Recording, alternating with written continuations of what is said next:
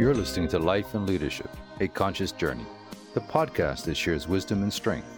Join your host, Dr. Michelle St. Jane's weekly conversation on how to have a positive impact for people, planet, and the wider world. If you want to live a life of intention, be proactive with your time, and bring your vision for the future to life one today at a time, you are in the right place at the right time. Let's get started.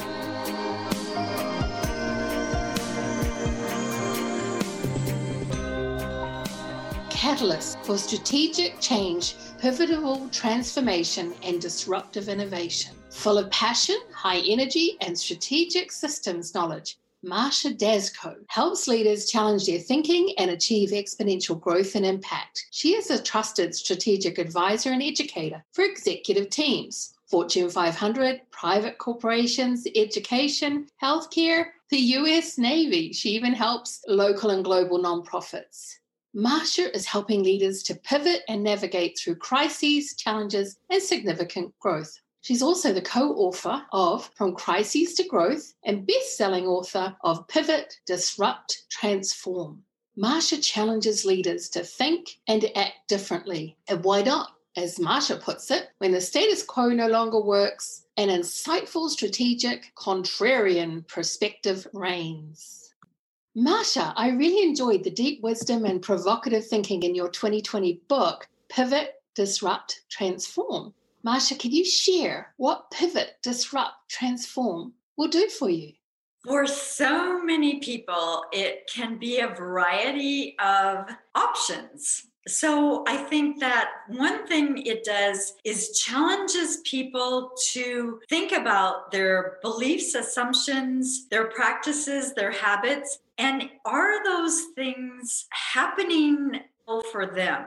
So personally, it helps them think about personal transformation and also if they're in a family, on a team, in an organization, leading an organization, how can they pivot to assess any impending challenges that they might may see on the horizon or anticipate and then also, great leaders are always looking for new possibilities and opportunities. If they disrupt themselves and are constantly thinking about transformational change and continual improvement, then they will always be able to keep transforming. And that means they're having fun, doing hard work, but making a difference and having an impact in families, communities, organizations. Well said. I thoroughly enjoyed reading your book, and I liked the way it was provoking how I currently thought, encouraging me to challenge it. And also, there was this beautiful influence of how can I think and interact differently, get out of my comfort zone, adopt new and different, more useful ways of communicating, collaborating, delivering meaningful value for not only in your home and your work, but also for society there's just so much wisdom for sure. How did you come to write this? Because the timing was perfect, wasn't it? yes, it came up on my crystal ball. no, over time, and when I look back at my life, I have gone through so many personal transformations from being excruciatingly shy to now loving to be a guest on podcasts, loving to grab that mic and share with an audience that everyone is a natural leader and they can lead with their passion and they can also make a difference they never thought about before. So many leaders are struggling and declining and being so overwhelmed with challenges in a business, and they don't need to many, many, many leaders who were struggling even before the pandemic. And some went out of business before the pandemic, or the pandemic accelerated them going out of business. It's not because they needed to, it's because the fork in the road, they took the wrong path. They took the easy way, they took the management fads and best practices and that created internal competition. It created dysfunctional, unhappy, unhealthy workplaces. And so, if leaders take a look at what is my environment? What do my teams and my organization, what do they look like? Are we always struggling? Are we stressed? Are we overwhelmed? Are we fighting with each other? If all of these things are happening, and the question is, are you getting the results that you want? If not, you really need transformation. You need a different way, a bold way, new beliefs, new assumptions, new practices. And that's created with a foundational philosophy of management. And so I wrote the book because over time, I learned about these concepts from my mentors. Over time, I was working working with small to large global organizations, and I was helping them apply. So you learn as you're you're doing and making mistakes and what works, what doesn't. And then I would teach MBA classes or I would teach executive teams or boards of directors. All the concepts that I wanted to talk about and teach were not in one place. It was like my students would say, You expect us to read 10 books in 10 weeks? And I'm like, Of course, I read five to 10 books a week. You know, that's nothing. But I wanted all the concepts in one place. That's why I wrote my book. Oh, I really liked how you part one was about what leaders should stop doing, and part two was about what they should start doing. And there were some great assessments and questions in there as well, for sure. And I agree with you when I read your book, I was like, wow, everything is in one place. It's an easy read, it's well referenced, there's a bibliography, plenty of endnotes, very recent research. You did an awesome job of getting everything in one place. And that's the beauty of experience, isn't it? I feel that there's such an opportunity for intergenerational collaborations between leaders. I certainly have been through the 80s, the 90s, the early noughties, and we had recessions in the Great Recession. We've had catastrophic failures. We've had Y2K. I bet a lot of people don't even know what that is anymore. we had the SARS epidemic. Now we have this pandemic.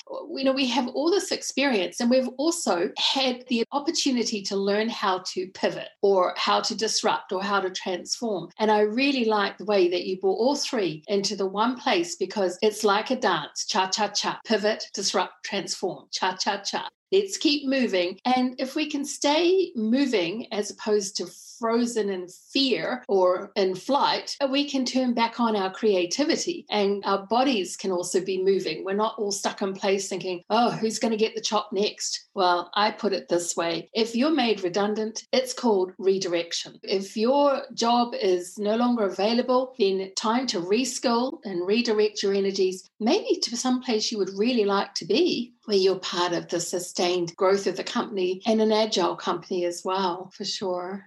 Definitely. Yes, because even when we thought about the people that lost jobs or their hours were cut, there were many companies and industries that were overwhelmed, whether it was the distribution companies, the companies that then had to supply the PPE, the gowns and the masks and the ventilators. So that's why Ford and General Motors made such a pivot because they typically are manufacturing cars. They pivoted and produced more than 100,000 ventilators because society needed them. And that still is going on. And we have to always look what does society need? What does our company need? What do our customers need? How can we create new markets? Oh, absolutely. And I was very taken by your formula for effective change dissatisfaction, readiness, vision, next steps, and integration. Would you explain to my audience how this formula comes together?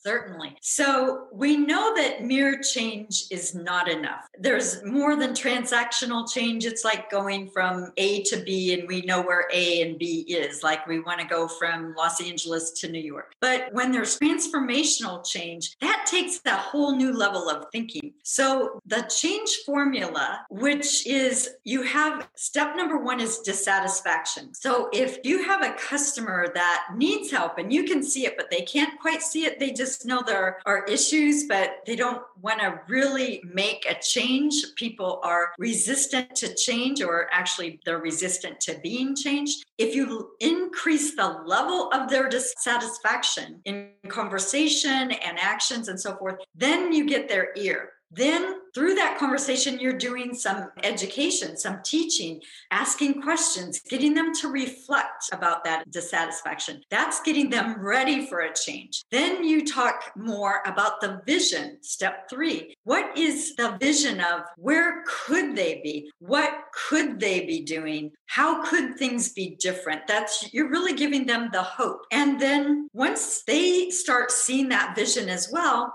then you can say, okay, well, let's take a few steps. So that's next steps, a few things improving, growing, helping them see that there is great potential for a better vision, and then integration. So that's when you do a lot of steps and it gets better and better, and then you can integrate it into the whole. I use an example of a child riding a bicycle. Let's say there's two brothers. One rides the bicycle really well because he's eight years old, and the little one is only five, and he wants to go with his brother and friends to the park, but he can't because he can't ride. So he's got the dissatisfaction. He goes to his dad and says, Will you help me learn how to ride the bike? That's getting ready then his vision is I'm going to ride to the park with the other kids. The next steps is he's on the bike, wobbling around, trying to steer and brake and so forth. And then he gets all those pieces together about the steering, the braking, and he integrates those steps. And next, he can jump on his bicycle and go off to the park with his big brother and the friends.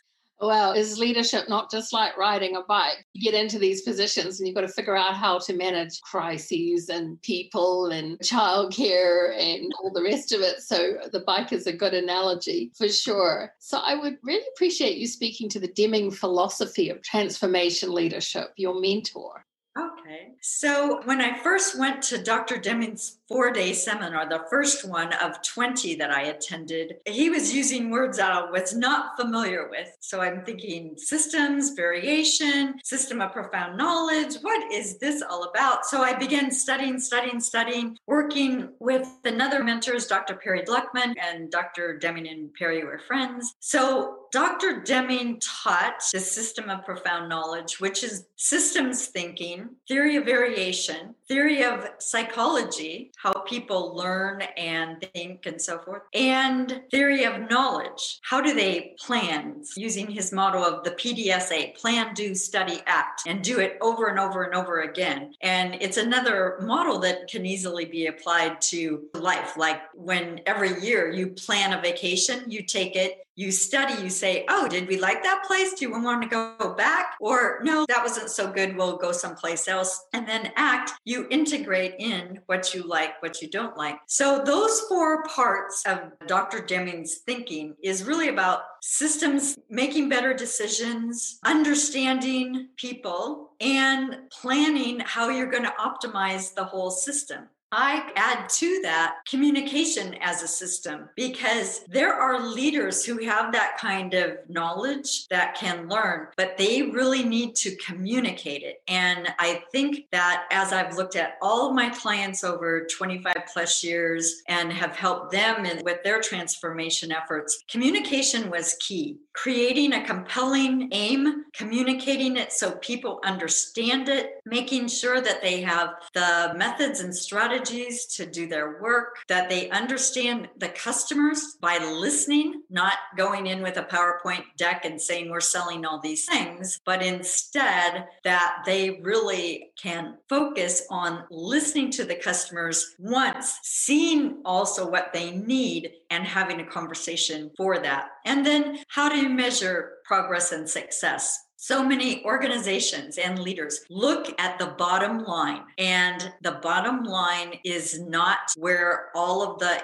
improvement and innovation occurs. That's why it's important to look at the measures up to that as well. So there's so much to learn but it's really exciting yeah, great point. I really like the way that you brought variation and I will add some of these words to the glossary because you're quite right. I'm sure at your first uh, of your 20 seminars, you were like, what are all these words? And as I used to tell my law students, law has its own language, insurance has its own language, Germany has its own language, doctors have their own language. Grab yourself a dictionary in the language you're going to step into to learn about. It's a really good point. Also, measurement, you make another really valuable point point around measurement because I often wonder why we celebrate the sacred money market based on GDP GDP is not a good measurement of all the things that society values. It may be a good measurement for leadership that only has the bottom line on their mind, but really, if you're not balancing that sacred money market, as David Korten calls it, with the health of people and planet, and I would add the outer planetary cosmos as well, you may not actually be delivering a value that is worthwhile, particularly if you're killing the planet or people are dying from what you're providing. You can make a whole lot of money out of doing things that are not necessarily so good, but if we're only focused on the bottom line, we're creating this sacred money market at the expense of people, planet, and the outer cosmos. So I really appreciated what you had in your book around variation for sure. Now working virtually, remotely, and we may be continuing, and there may actually be an upswell of people who would really prefer not to be working in an office building. So, how do you lead during a pandemic?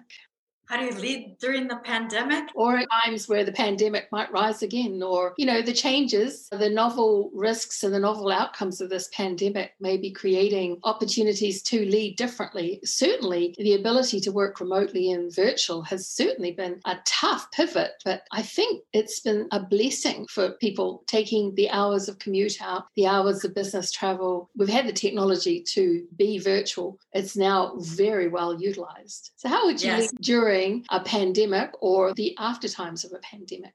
I think that we have learned so many lessons and innovation has taken off because of it. I think every day I read more and more stories and see more statistics about the lessons. And I read yesterday that only 12% of the people want to go back to the office for full time, 53% would go back hybrid. So maybe a couple days a week. And the rest, they just want to stay at home And I read that they were interviewing some CEOs, and the CEO said, I don't plan to go back.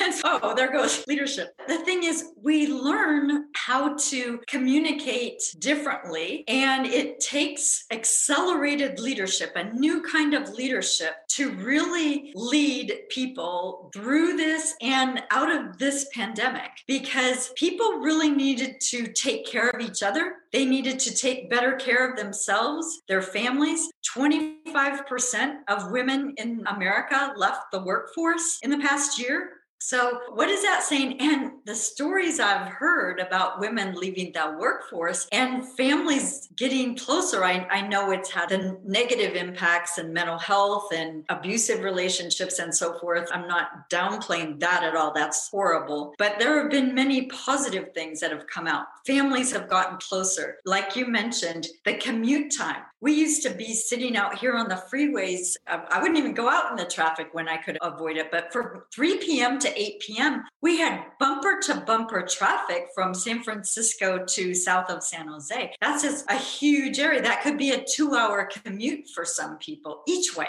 And so, yes, I think there have been many devastating factors from this pandemic, but many, many great lessons, innovations, and so forth that have come out too when organizations were stuck, they could have done things, but they didn't. This pandemic was a kick in the butt. It created telemedicine. So people could get on the computer or the phone, or they could talk to the doctors there, you know, in non emergency issues. They didn't need to go into the hospital or to the doctor's office. The remote schooling is another great opportunity. Yes, there are some negatives and it has to be managed, it has to be created as an education system. But we learned a lot from that. We learned that there are many possibilities with virtual education. Not everything has to be face to face. With little kids, it's different. But with university students or graduate students who have worked all day and then have to race to a classroom at night,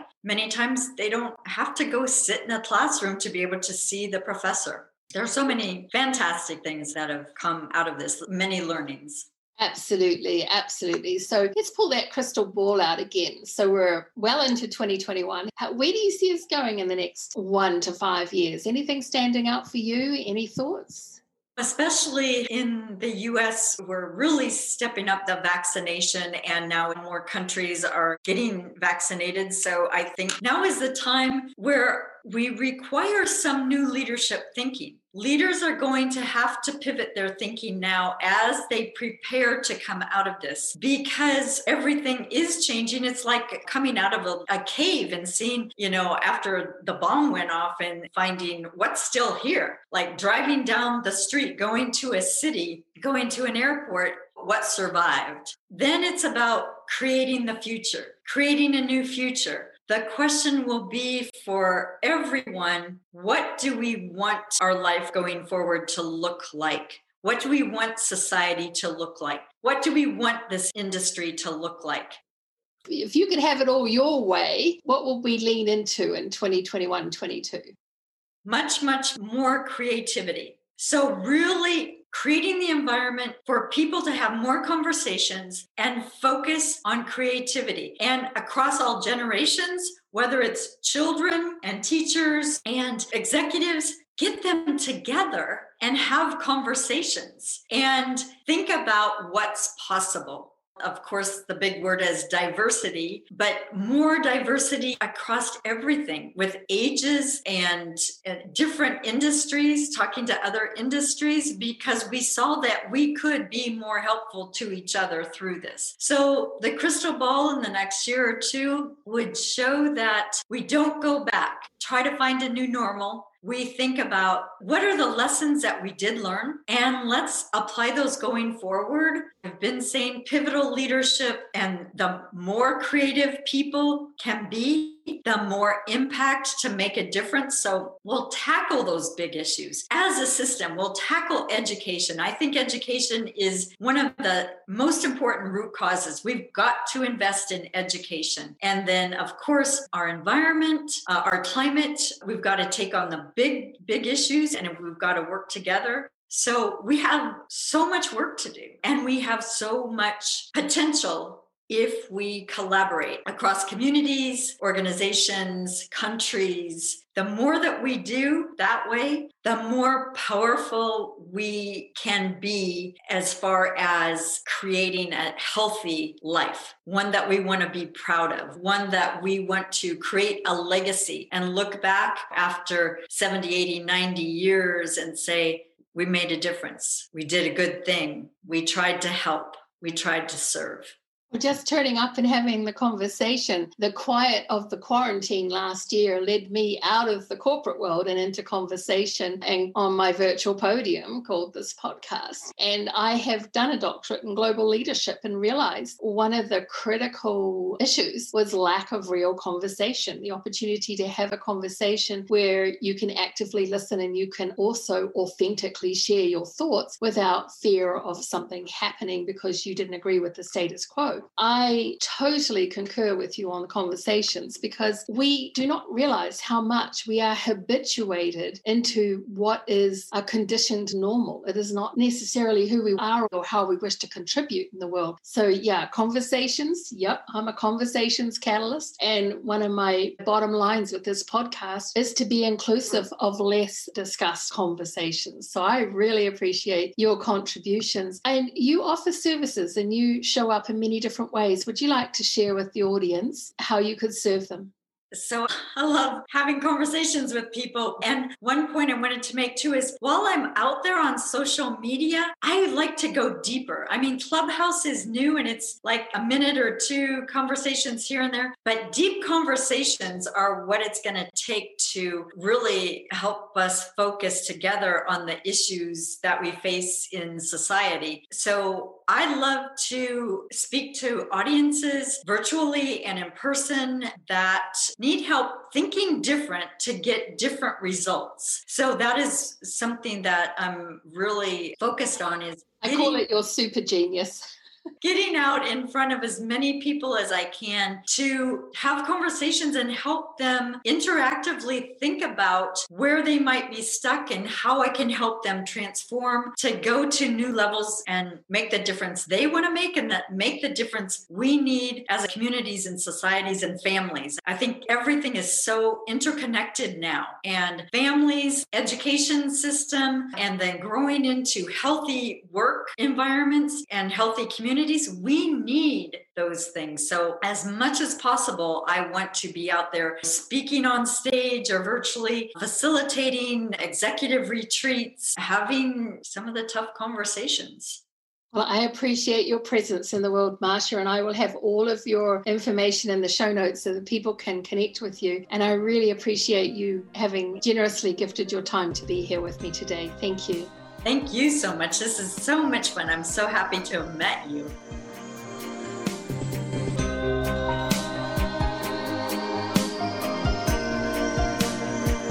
Dr. Michelle St. Jane is a conscious steward of meaningful leadership in the world and the wider cosmos. Tune in every Thursday for real talk around life, leadership, and your conscious journey. Be ready to create and cultivate your dreams and soul hearted desires. Your support is valued. Please subscribe, leave a review and a rating, but more importantly, share with your connections.